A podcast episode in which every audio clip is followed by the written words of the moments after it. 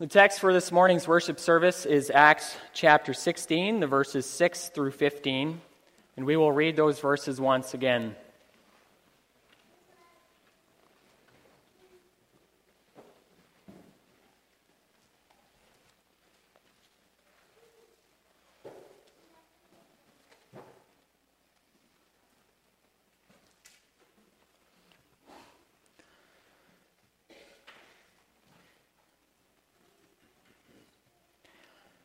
Now, when they had gone through Phrygia and the region of Galatia, they were forbidden by the Holy Spirit to preach the word in Asia.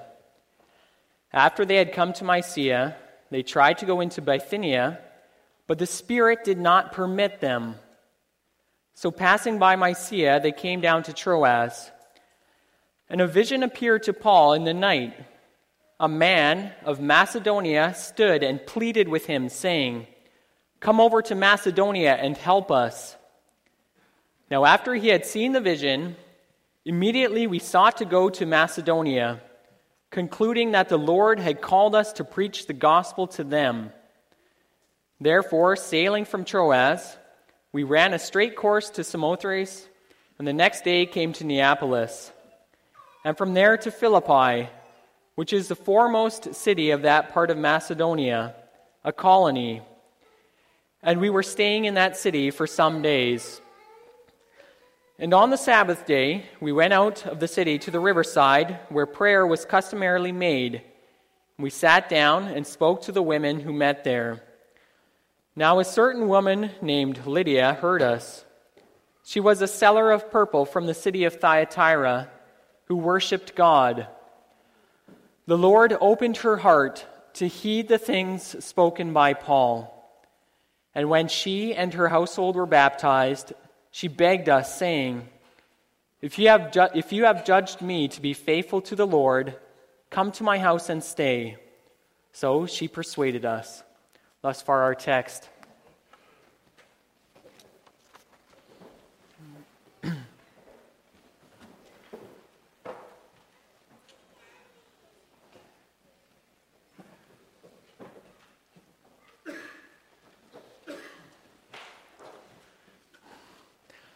Beloved congregation of our Lord and Savior Jesus Christ, the conversion of Lydia, as described in our text, took place in the important Macedonian city of Philippi. This city was important in ancient Greece and Rome because it was intertwined with so many important people and events. For example, our text notes that Philippi was a colony, that is, a Roman colony. And it received this honor because 40 years before the birth of Christ, one of the most important battles in all of ancient Rome took place at the city of Philippi. This is where Mark Antony and Octavian, later known as Caesar Augustus, defeated the army of Brutus and Cassius two men who had recently assassinated Julius Caesar. But the city of Philippi had been, been around long before that important battle. 300 years earlier, the city was called Crenides, but it was renamed Philippi in honor of King Philip II of Greece. Well, King Philip is significant not just because the city is named after him, but because he had a very important person, he had a son who would become a very important person in world history. And this son was named Alexander. And as you might guess, this would become, he would become Alexander the Great. And soon Alexander the Great would march eastward out of Macedonia and conquer vast amounts of the known world. Alexander is called great because he conquered the world so rapidly. In the eyes of secular historians, Alexander is the greatest conqueror this world has ever seen. But unbeknownst to most secular historians, Greece would see a greater conqueror than Alexander the Great. just over 300 years after the death of Alexander, the great son of David, Jesus Christ, was born in the town of Bethlehem. He was born in humble circumstances, but our Lord would become the greatest conqueror this world has ever seen. And of course, our Lord does not conquer nations with physical weapons, but he uses the sword of the Spirit the Word of God. As far as we know, when Paul and his companions set foot on, in Macedonia, or modern day Greece, this was the first time that an apostle of Jesus Christ had took the gospel to these lands. This was the official start of the church in Europe, you could say. This is when the gospel invaded that continent and would, would soon spread to the west and to the north. And eventually, it would conquer the whole continent. As one historian commented, out of Macedonia, Alexander the Great once went to conquer the eastern world. But later, from Macedonia, the power of the gospel went to conquer the western world of Paul's day. And this brings us to the theme of the sermon, which is the Lord begins to build his church in Europe by converting Lydia. We'll see first that the Lord leads the apostles to Philippi. Second, the Lord opens Lydia's heart to believe the gospel. And third, the Lord works the fruit of faith in Lydia's life. Earlier, we read from Acts 15, which tells us how Paul and Silas left Jerusalem together to go on Paul's second missionary journey. The Jerusalem Council had just taken place, and Paul now had in mind to strengthen the churches that were established on his first missionary journey and to pass along the decisions made at the Jerusalem Council. So, Paul and Silas first traveled north from Jerusalem up to Antioch, and then traveled westward into Asia Minor, which is modern day Turkey. And a little ways into their journey, Paul was privileged to meet Timothy in the city of Lystra. And since the believers spoke well of him there, Paul decided to take Timothy along with them on their journey. And this would be st- the start of a long and fruitful relationship between the two of them. And from Lystra, the trio of workers pressed on towards the province of Asia. Paul wanted to strengthen the churches established in that region. However, we read something rather striking in verse 6 Verse 6 says, of chapter 16, says that Paul and his companions traveled throughout the region of Phrygia and Galatia, but did not go into Asia because the Holy Spirit had forbidden them from preaching the word in the province of Asia. The three men had to keep traveling forward because the Holy Spirit himself did not want them to preach the gospel in that region. And as we read those words, this might make, make us scratch our heads and wonder what's going on here? Why would the Holy Spirit prevent them from doing this? Doesn't God want his message of salvation to go out to all people? But that's not all. Verse 7 says something similar. When they came to the border of Mysia, they tried to enter Bithynia, but the Spirit did not permit them. And again, this probably almost sounds bizarre to our ears. Again, Paul and his companions wants to go into an area to build a church, but the Holy Spirit prevents them. We don't know, we don't know how he prevented them, but somehow he made it clear they were not to go into those areas to, to build the church at that time. So again, we might ask, why would God not want them entering into Bithynia too? Weren't the apostles commanded to preach the gospel to all nations? And perhaps this company of men even became a little bit frustrated. They had been journeying a long ways already. They wanted to build God's church, to preach the gospel. But every region they go, they seem it seems that they're not allowed to enter into that region. And indeed, we might feel this same sentiment today, too, as we seek to build God's church, but experience setbacks. Building God's church can suffer from frustrating turns of events sometimes. Perhaps the elders can experience that from time to time. And mission work, too, can at times suffer from frustrating setbacks. And it can seem to our eyes as if God is not blessing our work. And these difficulties can make us wonder what is God up to? Why isn't He blessing our efforts? And whether we are involved in mission work or simply part of building up the local congregation, sometimes it might feel like God is working against our work and all of our labor seems useless. But if these things happen, we must remember this God has a plan for building His church. God works according to his sovereign good pleasure. Certainly, God does want his church to be built all over the world, but he will do so in his good timing and in his good way. Every living stone is added to the temple of God when and where he wants it to. When building God's church and laboring for God's glory turns into a difficult ex- exercise, Always remember that God has a plan. And often it takes hindsight to see this. You see, just because at this time the Holy Spirit did not want these men to enter into Asia and Bithynia, this did not mean that he did not want the church to be built in those areas. On Paul's third missionary journey, then he is allowed to enter into the province of Asia.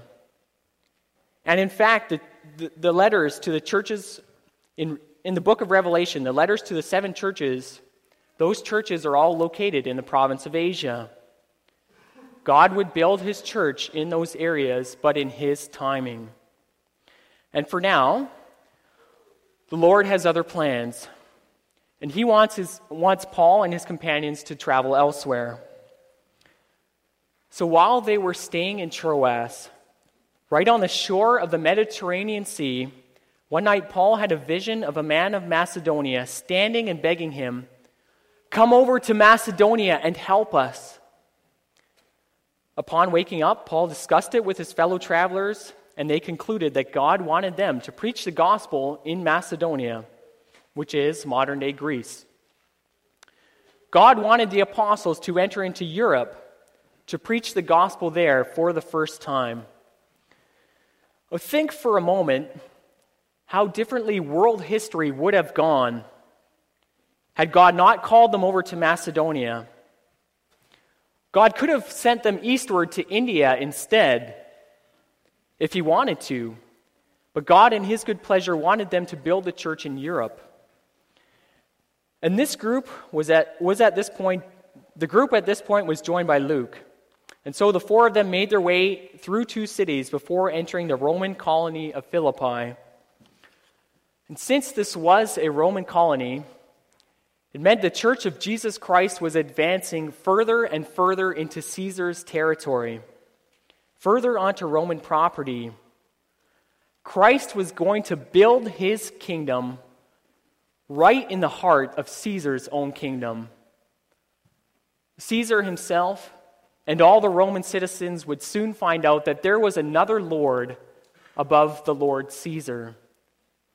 Uh, the other Lord, our Lord Jesus Christ. And this brings us to our second point. Our text then says that on the Sabbath day, Paul and his companions went down to the river because they, ex- they expected to find a place of prayer.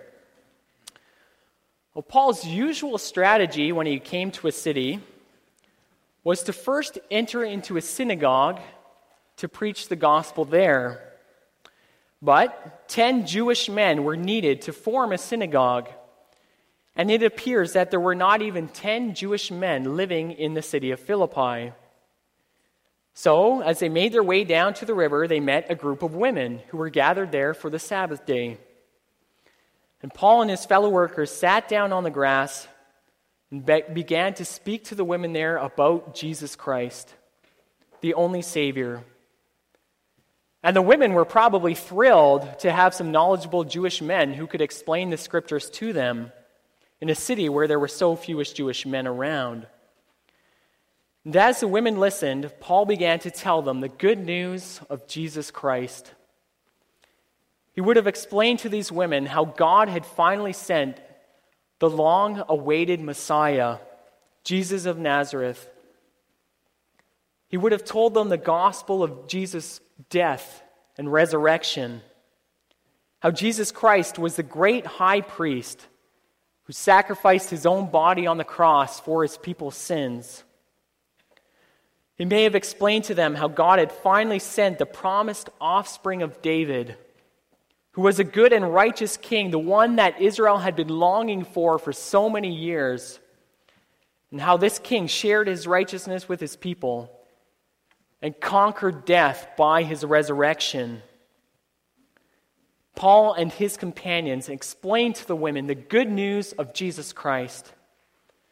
And this is the message that the church must bring to the world. This is the message that God uses to build his church and to work faith in people's hearts. And God did use that message to build his church in Philippi. Verse 14 says that among the women sitting there was a woman from Thyatira named Lydia, who was a dealer in purple, that is, purple cloth. The text says she was a worshiper of God. Now, literally, the original text says that she was a God-fearer, a God-fearer.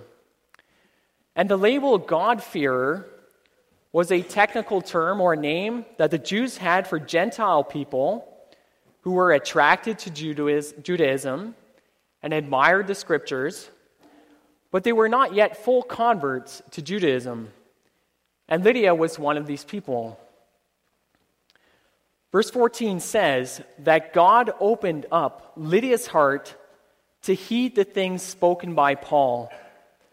Or an even better translation would, would be that the Lord opened her heart to respond to the things spoken of by Paul. And this is an important detail.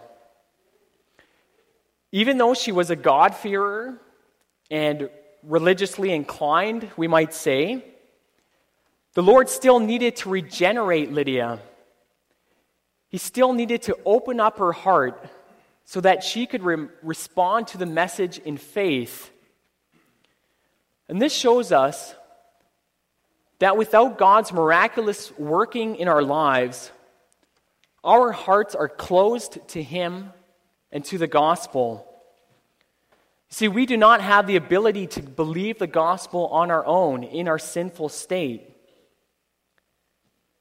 Even the faith we have is a gift given to us directly from God's hand.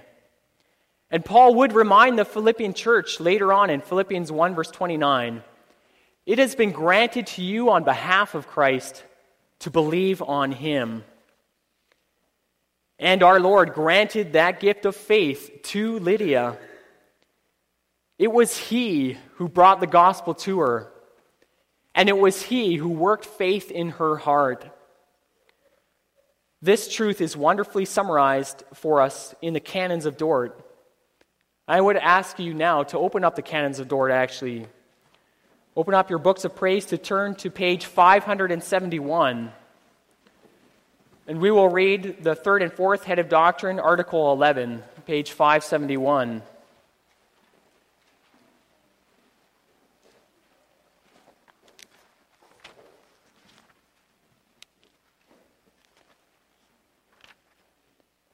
Oh, sorry, I got the page number wrong.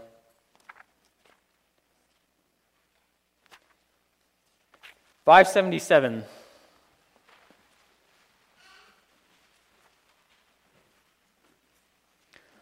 Article 11 How God Brings About Conversion.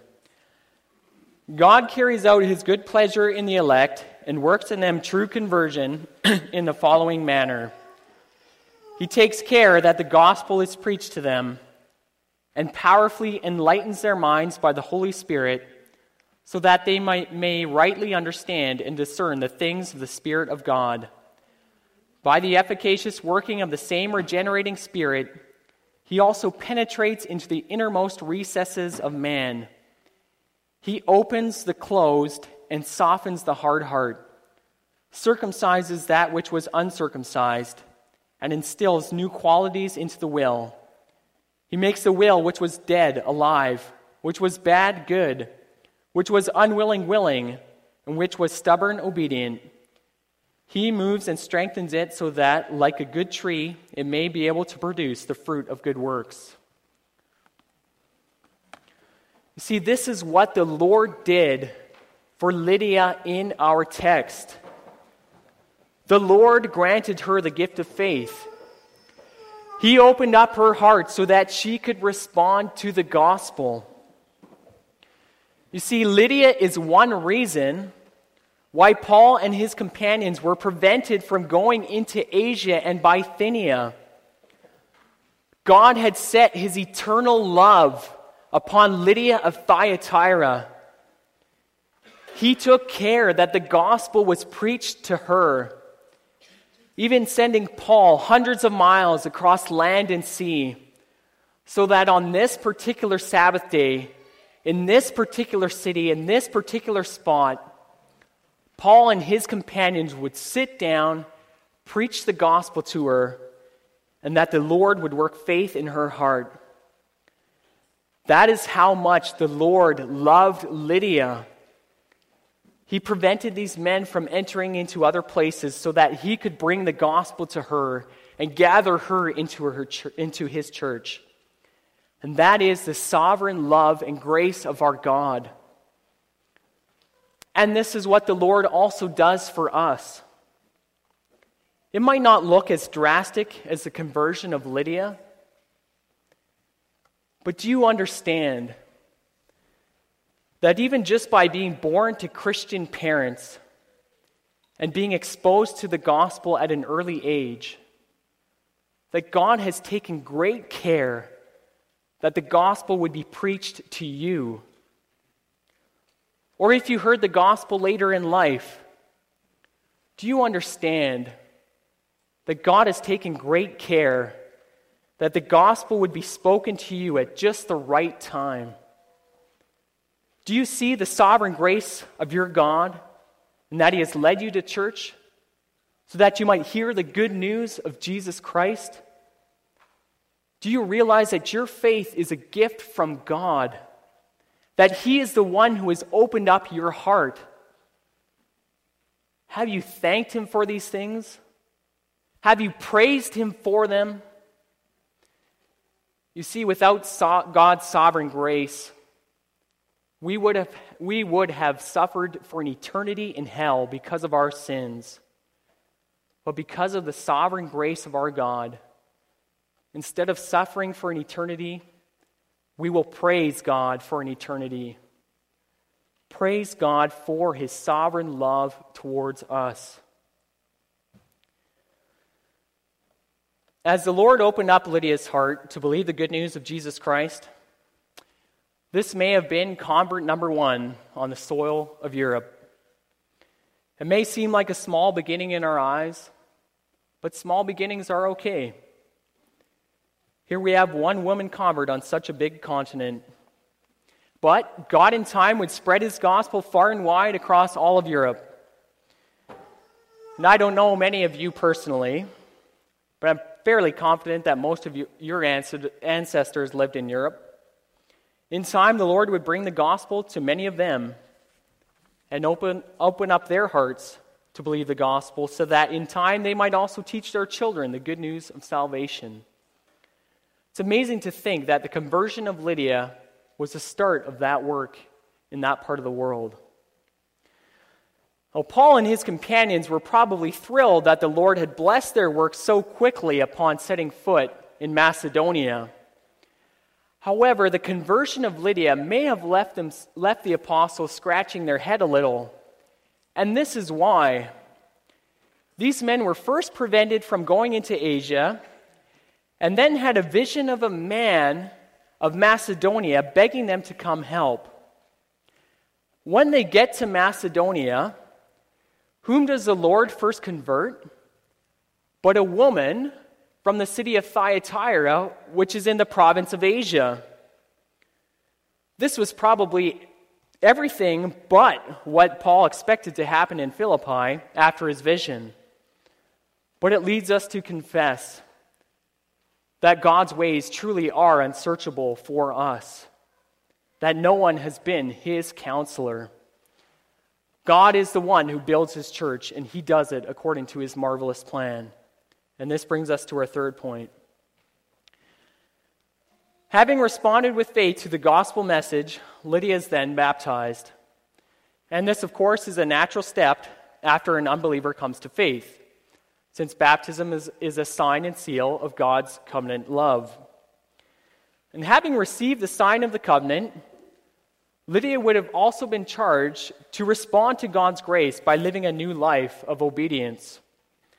And in this, we can begin to see that the Lord not only opened up her heart to believe the gospel, but he was also beginning to work the fruit of faith in her life.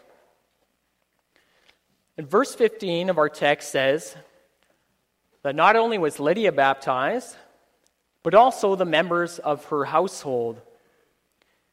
And from this, we can see the wonderful covenant grace of God See, God is not stingy with his covenant fellowship, as he also includes the members of Lydia's household. That would be a great privilege for them, too. And our God is still the same God today. And he is still generous, generous with his covenant fellowship.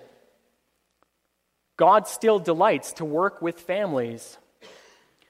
And this can be a great encouragement for all the parents Parents, you can rejoice in this, for God shows himself to be a God who works with families. You can raise your children with confidence in the Lord, knowing that He has also given His covenant promises to your children, that they too are incorporated into God's church, and that the Holy Spirit has been promised to them. Our Lord God, our covenant God, is certainly there to help us raise our children according to His covenant so that our children might respond in faith. Now, Lydia's household could have included both slaves and children. And at this point, I would like to take a moment to show how the household baptisms of the New Testament, like we have in our text, supports the doctrine of infant baptism. Now, of course, the text does not say that there were any children in Lydia's household. So you might wonder how could a passage like this possibly support the doctrine of infant baptism? Well, there are a number of reasons. In the first place, and most simply, household baptisms would be something we would expect to see on the pages of the New Testament if, if infant baptism was indeed practiced by the early church. But we would not expect to see them if they practiced believers only baptism. Yet, household baptism seemed to be a fairly regular occurrence. Secondly, the Old Covenant pattern was that believers and their households received the sign of, of, of the covenant, which was circumcision. Think of Abraham and his household. This pattern appears to be continued in the New Covenant era in the household baptisms. Lydia first believed the gospel, and then her household was baptized. The text does not mention children, but it also does not mention the members of her household believing either.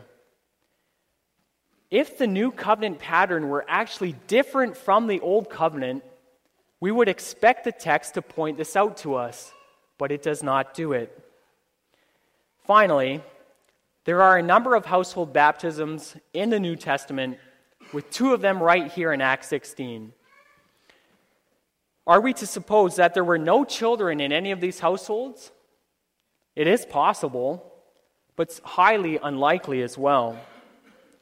So, in short, though the household baptisms in the New Testament do not nail down the doctrine of infant baptism, they certainly fit it like a glove and give an overall picture that supports this practice, a practice that should be treasured by us all. After Lydia and her household are baptized, Lydia in, and then invited the men to stay at her home by saying, If you consider me to be faithful to the Lord, come and stay at my house. You see, an instant bond was created by Lydia and the people who brought the gospel to her. And what united them so quickly and so closely was their common Lord, their common Savior. And as Christians, we must remember that what, you, what unites us is not a common nationality, a common culture, or family ties. What unites us all together is a common Savior and a common faith. And because of the unity they enjoyed, Lydia offered a hand of hospitality to these men, further demonstrating that the Lord was working faith in her, or the fruit of faith in her life. Think about it. She had just met these men who previously were strangers to her. But now she wants to show love to them by caring for their physical needs. And later on, the church would also meet at Lydia's home.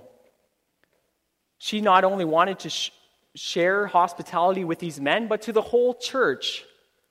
And this was all part of the sanctifying work of the Spirit in her life. Showing hospitality is a great way to demonstrate the love of Christ to others. It is something we can all do. So let me ask you have you responded to God's grace in your life in a similar way? Have you made it a goal in your life and in your family to practice hospitality? Have you ever opened up your heart and your home to your fellow believers? and to those who are interested in the gospel. By doing so, you can display the love of Christ to them.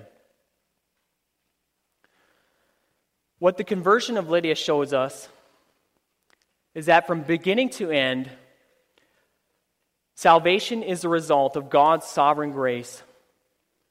God is the one who sends messengers of the gospel to where he wills. He is the one who opens up hearts to respond to the message, and He is the one who works the fruit of faith in our lives. God is the one who does all of these things, and He is the one who deserves our praise, both now and eternally. Amen. Let us now respond by singing hymn 46, all four stanzas.